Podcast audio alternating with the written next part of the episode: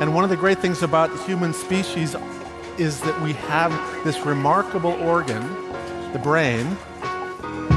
La tête dans le cerveau. Biologie, cervelle, synapses, neurosciences, physique. The human brain really is the most unique gift of our species. Avec Christophe Rodeau.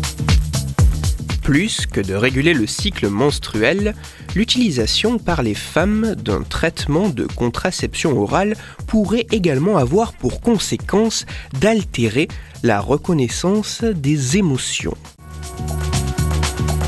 La tête dans le cerveau.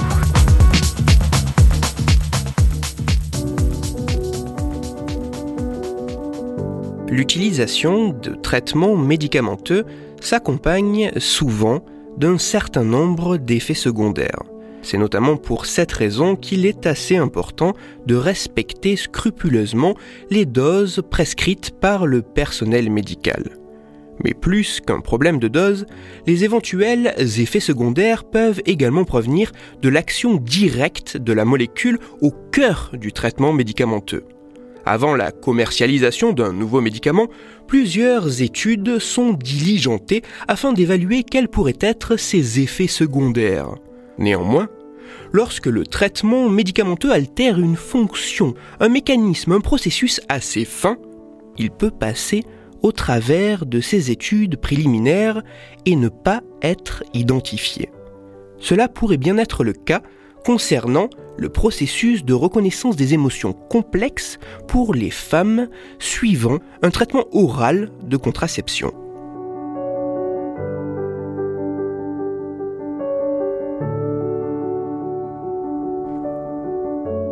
En 2016, une étude scientifique avait mis en évidence le fait qu'il pourrait exister de subtiles différences dans la reconnaissance des émotions entre les femmes suivant un traitement contraceptif oral et celles n'en suivant pas. Plus récemment, des chercheurs allemands ont essayé de mesurer précisément quelles pouvaient être ces différences à l'aide d'un test plus sensible. Ils ont publié leurs résultats dans une étude parue en février 2019 dans la revue scientifique Frontiers in Neuroscience. Dans leur étude, les chercheurs ont fait passer un test de reconnaissance des émotions à un total de 95 participantes. 42 femmes suivant un traitement contraceptif par voie orale et 53 femmes ne suivant pas ce type de traitement. Le test de reconnaissance proposé par les scientifiques volontaires porte le nom de test de lecture de l'esprit dans les yeux. Il est utilisé afin d'évaluer la capacité des participants à reconnaître les expressions émotionnelles complexes à partir de photographies de regard.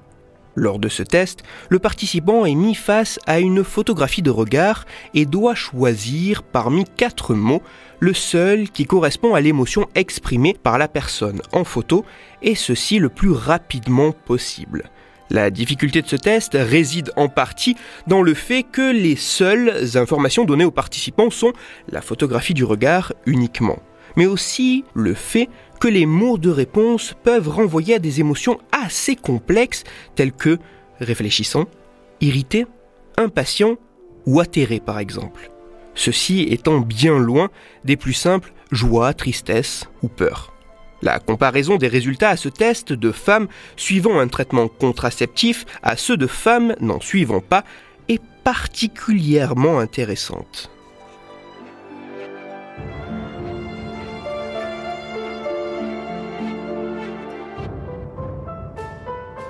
Malgré des traitements contraceptifs aux doses et compositions légèrement différentes, il semblerait que les femmes, suivant ce type de traitement médicamenteux, ne reconnaissent pas tout à fait de la même façon les émotions complexes que les femmes ne suivant pas ce type de traitement.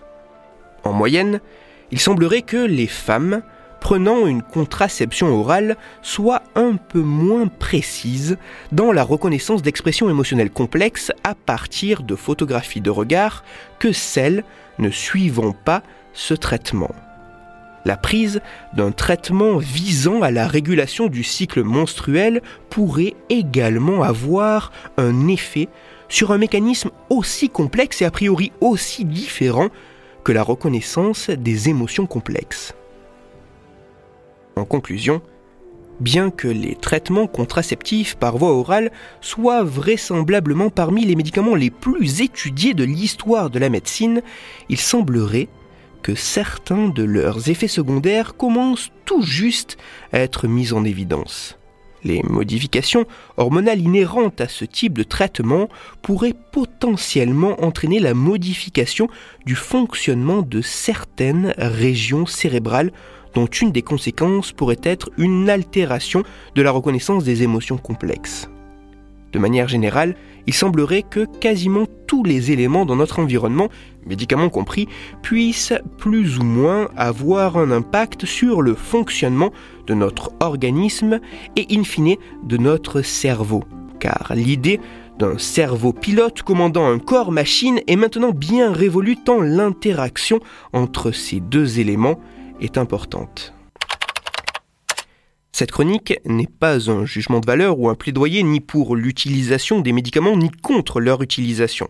Il s'agit simplement du partage de résultats assez préliminaires d'une étude devant être répliquée et semblant lier l'utilisation de traitements contraceptifs oraux à une déficience dans la reconnaissance des émotions complexes, ceci dans le cadre spécifique mis en place par les chercheurs dans leur étude et mesuré à partir d'un test bien précis.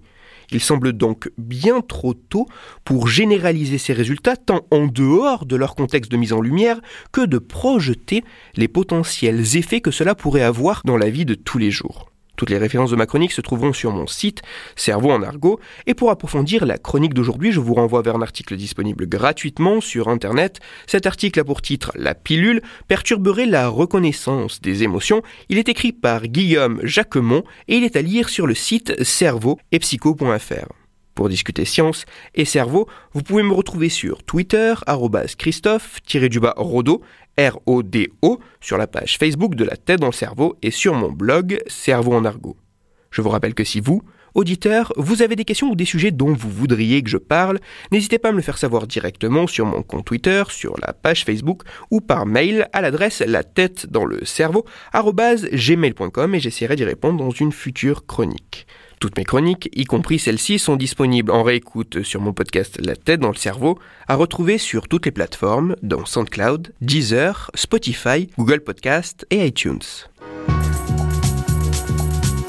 Christophe Rodeau. La tête dans le cerveau.